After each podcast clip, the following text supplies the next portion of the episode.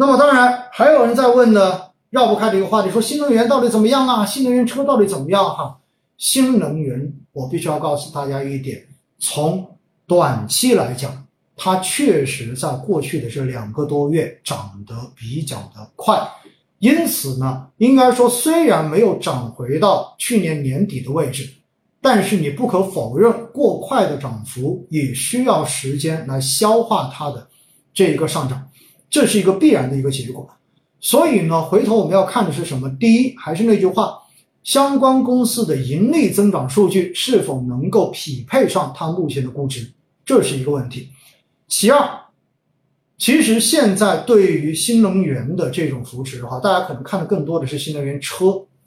因为最新的这个国常会，我们看到把新能源车购置税减免的这个政策又做了一个延续，对不对？所以呢，也带动了今天汽车板块跟电力设备跟新能源板块两个板块的同步的领涨市场。所以今天我们看到创业板涨得特别的好嘛，对吧？那回过头来，我们也知道哈，这种上涨如果是短期消息的话，实际上你要知道市场会逐渐的钝化的，也就意味着如果一直都是因为政策的出台而推动着相关板块的上涨，那么它的边际效应实际上。会逐渐的下降的，因此呢，对于新能源车来讲的话，我觉得短期之内，你还对它抱有很高的这种期待呢，我觉得可以把这个预期往下降一下。但是不可否认的是，中国的新能源车是未来的趋势，尤其是今年以来的这一种油价的上涨。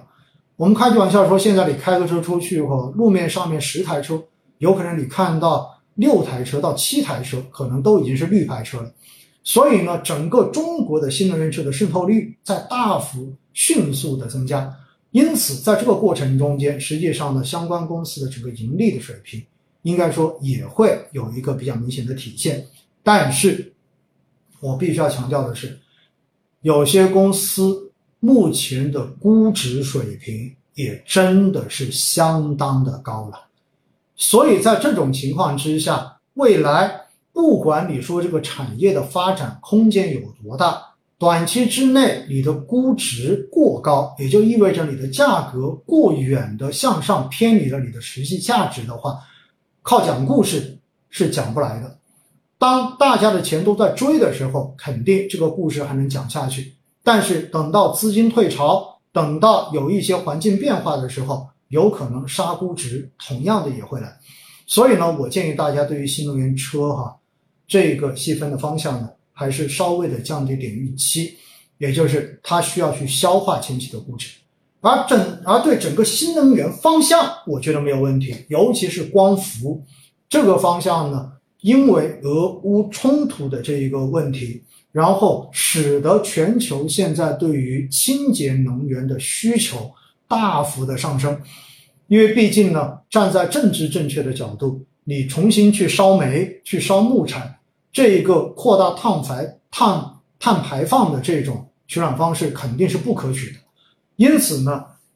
西方尤其是欧洲对于清洁能源，尤其是光伏的这种需求大幅的上升，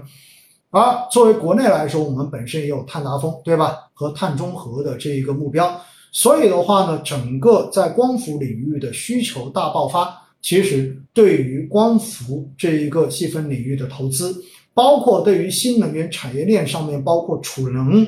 包括这种传输，对吧？等等等等，发电端、传输端、储能端等等这些方面细分的这些子赛道上面，其实都有非常好的这种布局跟投资的机会。我建议大家可以密切的关注。那么关于这一些内容呢，大家也可以去回听啊，就之前我们第五期的投资人请指教，当时我们是请到了我们的基金经理尹浩。一起来聊了对于新能源细分板块的，尤其是除新能源车之外的这种细分的投资机会，到底该如何去看待？那么，如果大家对于新能源你确实有进一步了解的这种想法的话呢，可以到呃每天五分钟基金定投聊通透这个专辑中间呢，在上周应该说也有把当时的一些主要的关于新能源投资机会的。一些细细分、细细细节分析的那些内容，也有剪辑把它放上去。所以如果大家有兴趣哦，也可以去上面去找。